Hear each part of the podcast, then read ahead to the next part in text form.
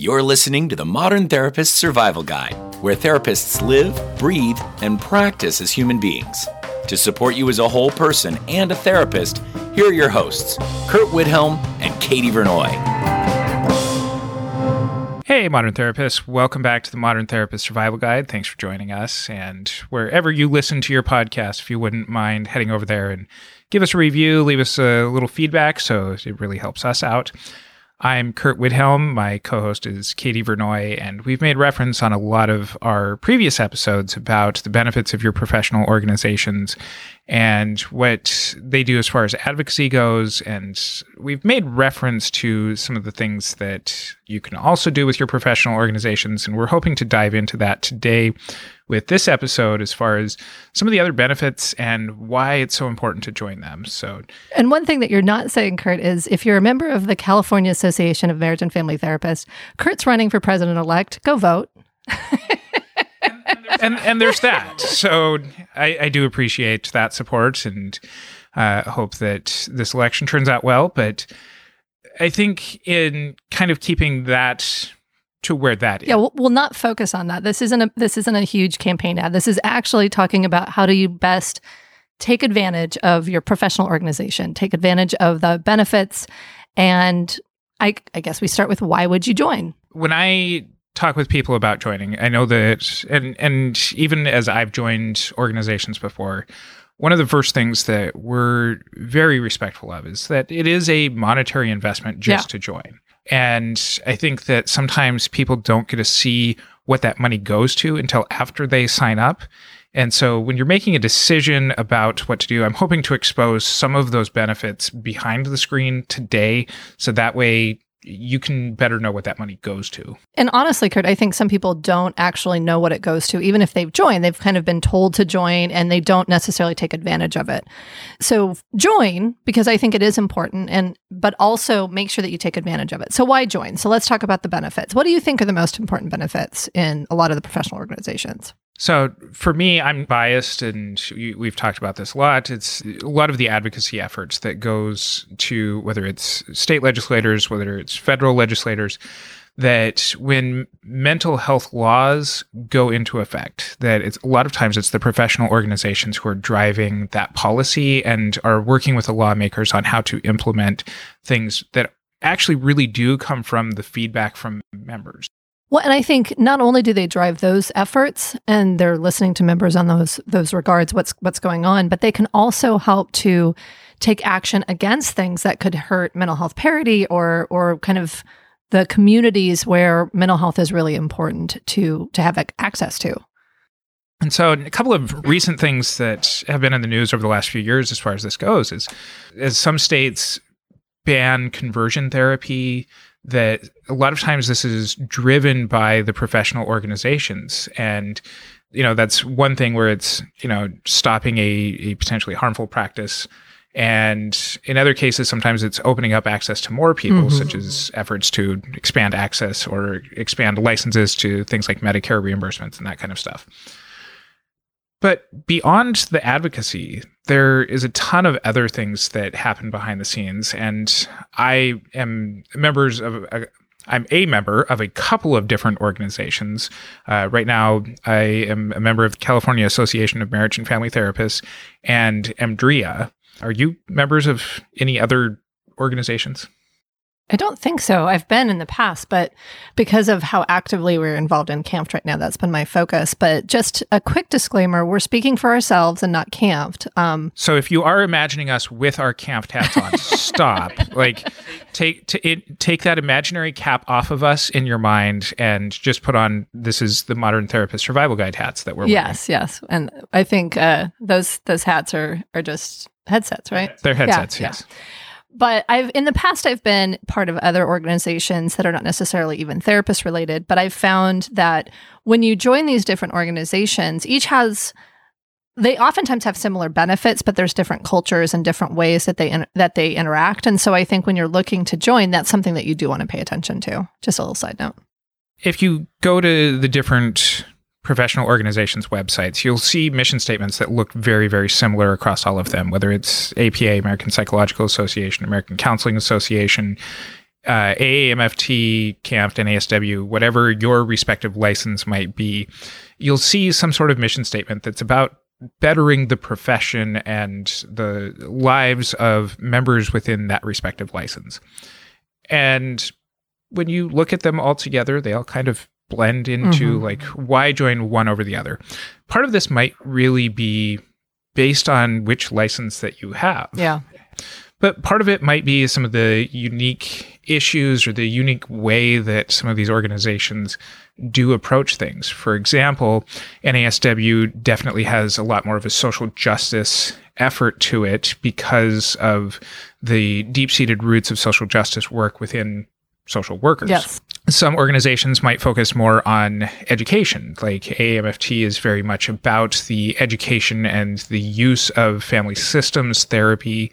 And some organizations are going to focus more on job opportunities or the betterment of opportunities for members within that organization. Yeah, and I think that that each organization will have probably some of each of these things. Um, I think you know one thing that CAMFT has that's kind of an, unusual is there's legal advice, so that's also very cool. So that there's oftentimes tools that your professional organization might have that can help support you with your business, with your career, and so being able to identify what those benefits are usually they're kind of on the website. They're probably sending stuff out to you. If they're they're probably using the the list serve or the the mailing list from the the board that's that licenses you. And so you should be getting information and hopefully if your professional organization is doing a good job they're going to have some sort of literature or advertising or something that lets you know what they're what they're up to because i think oftentimes it can seem like, well, I just have to join because I was told to join and and maybe there's some advocacy that's important to me.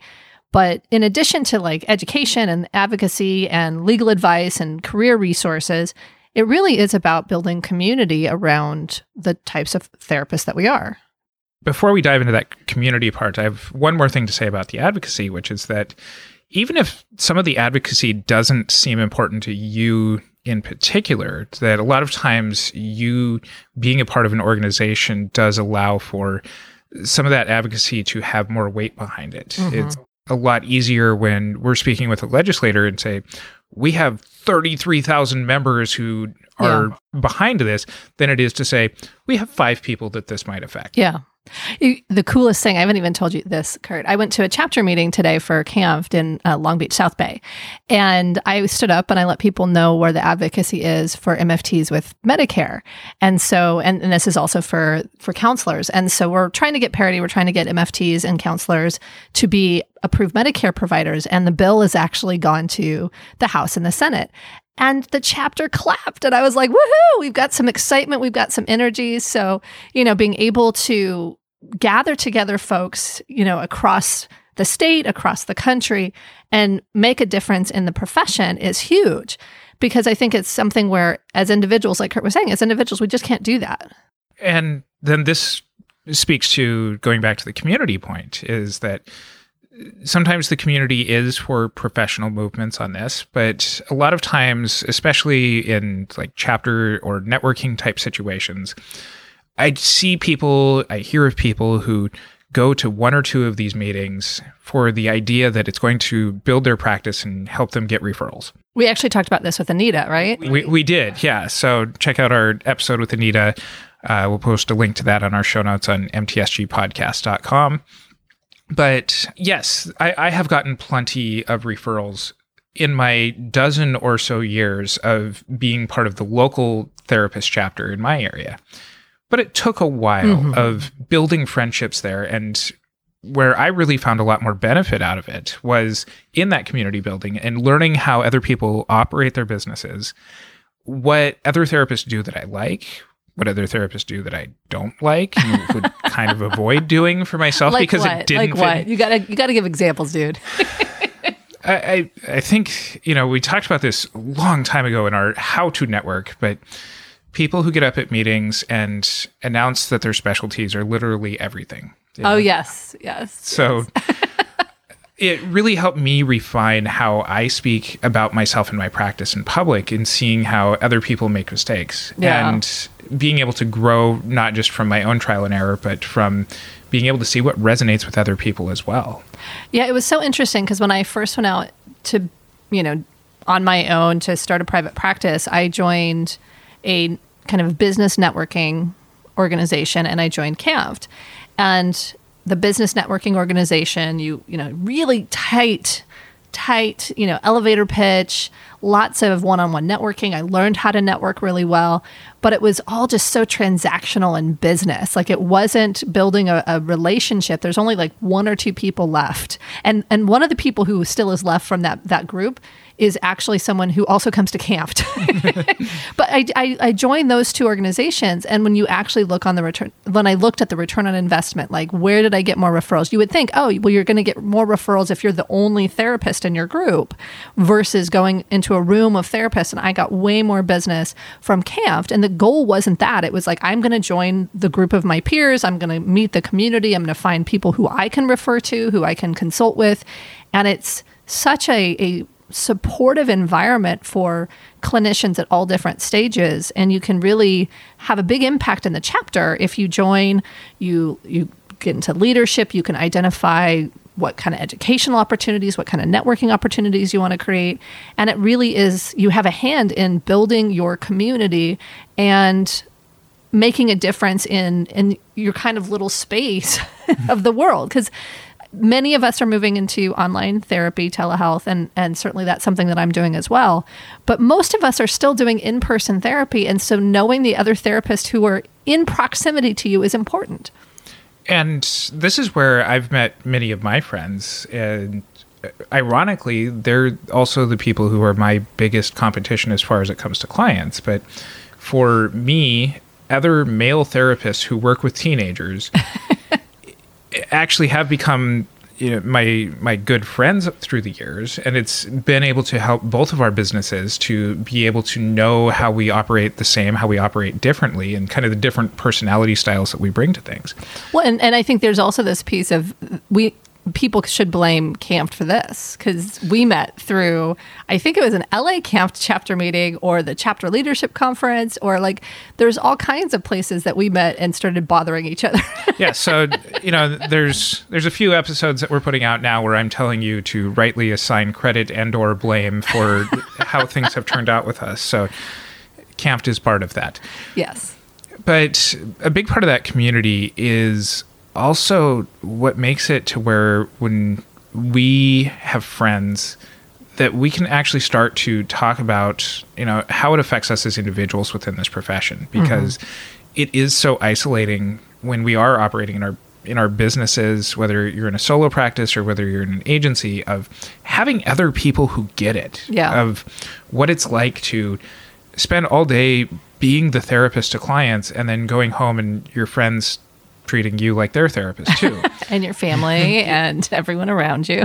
so having a, a, list of people to refer them out to for therapeutic yes. problems is great. But Yeah, I, I, mean, I think there's just there's so many positive things about building community because even because I was thinking back to when I was in community mental health and doing that kind of stuff, and I think it was harder to be involved in my professional organization at that time, primarily because I wasn't aware of it. But I think you know finding the meetings that have weekend chapter meetings, finding the way that you can connect and join. I think no matter where you are, I think there's benefit to knowing the other professionals in your specific licensure status or in your profession because it it's so often if you're in the little bubble where it's your little private practice bubble, bubble or your little agency bubble or whatever it is, you can get very skewed into a specific type of thinking about things, a specific perspective. But when you pull out and you see people who are in private practice or you see people who are at other agencies and they're like, whoa, man, that is not right,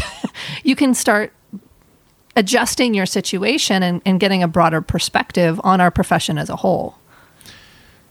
And with that, a lot of times comes another one of the benefits, which is the continuing education that's usually mm-hmm. offered. Mm-hmm. And this is either, you know, at some of the big conferences or even down to the more local meetings where yeah. usually there's a speaker or somebody who's able to talk about something that either affects your practice or doesn't. And especially the longer that I've been going, the more that I go to these meetings is for networking yeah. and not so much the education piece anymore, but it's really exposed me to a lot of areas that I probably wouldn't pursue as far as my knowledge base based on interest and then finding out later like oh i, I am using this tool. Like uh, for one reason or another a couple of years ago i had to write down all of the ces that i had gone to over the past four years. And that does not sound like fun. And so i'm pulling pulling out all these continuing education certificates and a lot of these meetings here and there i'm like wow i've done like 60 hours of continuing education on working with couples that i don't do in my practice like hardly at all but what I've found is that some of the techniques that I've learned from those couples workshops are things that I help clients use, whether it's on an individual basis or within a family system sort of yeah. approach. But the continuing education can be really, really phenomenal, especially at some of the bigger conferences. Mm-hmm. Uh, I know that a lot of times that I leave those conferences just with like brain drain by the end because yeah. I'm so exhausted. Uh, and I think that the more involved that you become, the more that you get a say in kind of the direction of what you would like to see at these workshops. Mm-hmm. And especially as, you know, the profession is constantly changing, that we, we want new and fresh voices. And so when we can start to express that to our professional organizations, they respond and do their best to bring in what's up and coming and not just what's always been. Well, and I think that because the organizations are usually pretty big and they have resources in a different way, just when you have a lot of members, you've got, you know, some infrastructure and time behind you, you can reach out and have Gabor Mate come to your annual conference, or you can have, you know, some of these bigger names, these bigger people who a smaller event may not be you may not be able to get that. And so as a member of those organizations, you can certainly have a say and you can point the direction.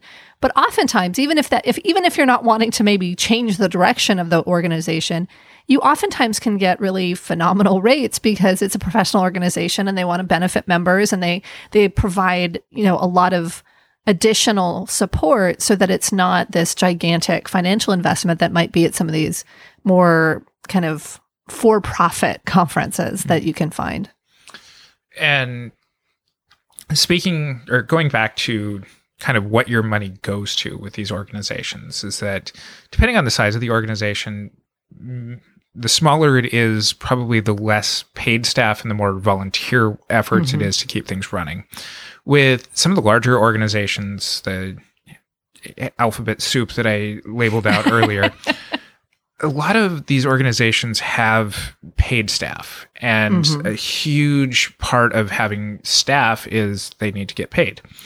So your yes. dues go towards paying staff. And for many of these organizations, the dues make up at least 70%, if not more, of what allows that organization to function year after year. Yeah and because it takes high level professionals in order to run some of these organizations mm-hmm. at scale.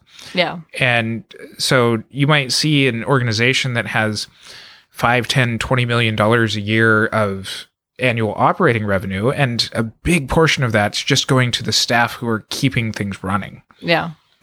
And I think that that each staff is going to look different, but oftentimes the staff are making sure that members have what they need. They might be providing legal advice, they might be doing advocacy, they might be, you know, creating events and and, and even just the day to day of making an a, a, business run. Yeah, for sure, for sure. I think, but you have to have a something. Like you can't just say, "Oh, well, the business is running." Like I think there's there's processing memberships and that kind of stuff. But I think it's we want that to like i don't necessarily want to be like oh well you know i'm paying so they can process my membership fees. I i think it's important to recognize that the the bigger dollars are going to the the bigger impact things for members frequently. And that's going to be advocacy it's going to be connecting with other stakeholders it's going to be going to meetings having a voice in places that your license needs to be heard. And i think that that stuff is so critical because as individuals, we just can't have that kind of an impact. Mm-hmm. And so, some of the other things that your money goes to is putting on some of these larger type events that mm-hmm. Katie and I know that putting on a conference is it's hard. not cheap. It's hard. it takes a lot. it well, the goal is ultimately not to lose money on a lot of these things. Mm-hmm. Is that to put on an event at scale for several hundred people Yeah. does take an investment into hotels and speakers and Yeah. all sorts of infrastructure type things. Um, but in addition to continuing education, then there's a lot of efforts towards other educational ways that things are done. Education about what's going on within the profession Yeah. at any given time. So you'll see statements about, you know, here's what's facing pre-licensees with this license today. And even though the pre-licensees change every few years, sometimes it's just being able to go back out and continue to provide that message to the next group of grad students or pre-licensees. Or as licensing laws change that it's being able to disseminate that information in a timely way to the members of the organization. And this can happen in workshops, it can happen in emails, it can happen in kind of interactions, visits to schools. There's so many different ways that I think organizations do it, but a lot of folks will also dis- disseminate a lot of information through magazines and kind of articles that I think can really sum up and potentially you can even get continuing education for reading. But but I think there's there's a lot that I think that professional organizations do and it just all takes money. Right. And then there's also kind of the research based things. I know AAMFT has a journal, APA has a journal that mm-hmm. they put out at least like quarterly, I think. I'm not a member of either organization, so don't quote me on that. Yeah, I think there's th- we could we could go on forever talking about the benefits, but I think if you've decided to join, if that's what you've done, I think it's important that you take advantage of it because I think there are a lot of folks. So you've now decided to join. We've assu- we're going to assume you decided to join because all these great benefits, if at this point in the episode you're still listening, and you've not decided to to join. I don't know what to tell you. Um, but once you've joined, I think it's so important to get involved. And I think obviously Curt and I are very involved. We're both on the state board. You know, again, Curt's running for president elect of CAMFT. So, you know, vote. I think you just killed the chance of CAMFT retweeting this episode. Yes, of course. But I think it's something where getting involved first off oftentimes if you're really involved in in a chapter or whatever you get a whole bunch of free continuing education. So there's often benefits within the chapter that are, are really good but it's also being able to even attend connect with people get involved in some way a committee a volunteer opportunity being able to actually dig into the community and become active is worth the price of admission and sometimes just being involved in the organizations does help to give you just kind of the weight of your opinion having more just by showing up. Yeah. And you know, there's been a number of times where you know, I if you've listened to any of our past episodes, you know that I have no problem speaking my opinion on things, but but people will listen to him because he actually is standing up and and putting his money where his mouth is. He's actually trying to do something and he's not just complaining. Right. And I think that a lot of times, whether I'm representing my organization or not, it's because of my consistent involvement in any of these organizations and just showing up and being able to say, hey, I think that this is a thing that needs to be looked at. And being willing to step in and be on a committee or make a statement and affect change is something that has made me happier about my impact on the profession because what it is is if you show up consistently, if you're willing to put in some of the work, people will listen. And especially when you come with uh, the education background that you already have, no matter where you're at in your career, if you're, you know, several years licensed, awesome. You're you're definitely speaking from a place of expertise compared to a general person off the streets talking uh, about you know a mental health issue. If you're freshly graduated, guess what? You you have a master's degree. You're you're educated on being able to speak about things. When you have a perspective that potentially someone who's been in the field for 30 years does not.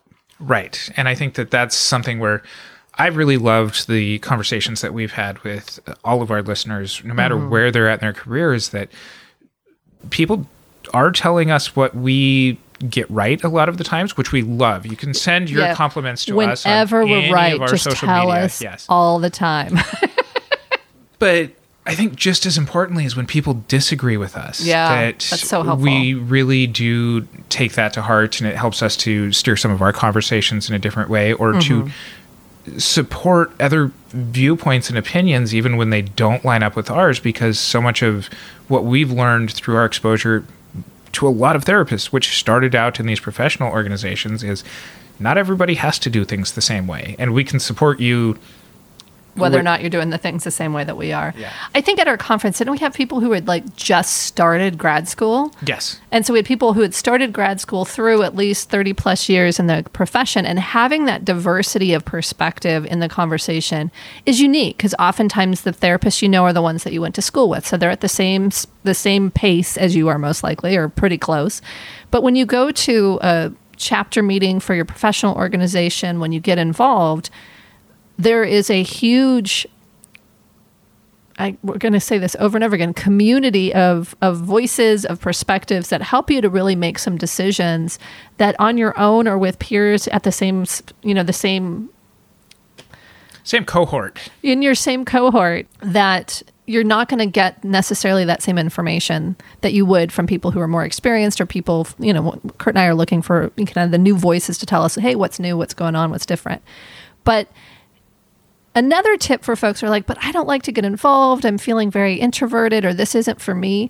I find, and, and although most people think I'm an extrovert, I'm actually an ambivert. Um, proud. I like to stay home by myself. i don't then, know if you could admit that but I kind of personal I know it's very personal, but what I, I found is I was much more comfortable going to chapter meetings when I had a specific role, a specific task to do, and being more involved and being able to welcome people at the door or to run the meeting or whatever it was. When I had that role, it made it much more comfortable to be in a networking situation because I had a job. And it was much more comfortable to interact with folks because I had a frame to the conversation. So please consider, you know, different aspects of how you can get involved because interacting one to one with a whole bunch of people that you know, but it's one to one each person way more comfortable than just going to a networking meeting where you don't know anybody and you're supposed to pass out cards and stand up and say I treat everyone. so to kind of start to sum this up Yes. the the short bullet points of why you should join a professional organization is it can benefit your business. It can help you develop that community of friends, of professional network of referrals. It can definitely provide you with continuing education opportunities. At a bare minimum, your money helps to go and help advocacy efforts for your license For sure. and and fun. Like I, It's I super have fun. fun. I'm sorry, it's just fun. I have so much fun hanging out with people at CAMFT. So, and then the final bu- bullet point is vote for Curt. So uh, we will link to at least the major professional organizations in our show notes, and And also the ballot for CAMFT. and the candidate statement for for me. And we would love you to join into our Facebook group, the Modern Therapist Group. Check out our show notes at mtsgpodcast.com. And until next time, I'm Curt Widhalm with Katie Vernoy. Thank you for listening to the Modern Therapist Survival Guide. Learn more about who we are and what we do at mtsgpodcast.com. You can also join us on Facebook and Twitter. And please don't forget to subscribe so you don't miss any of our episodes.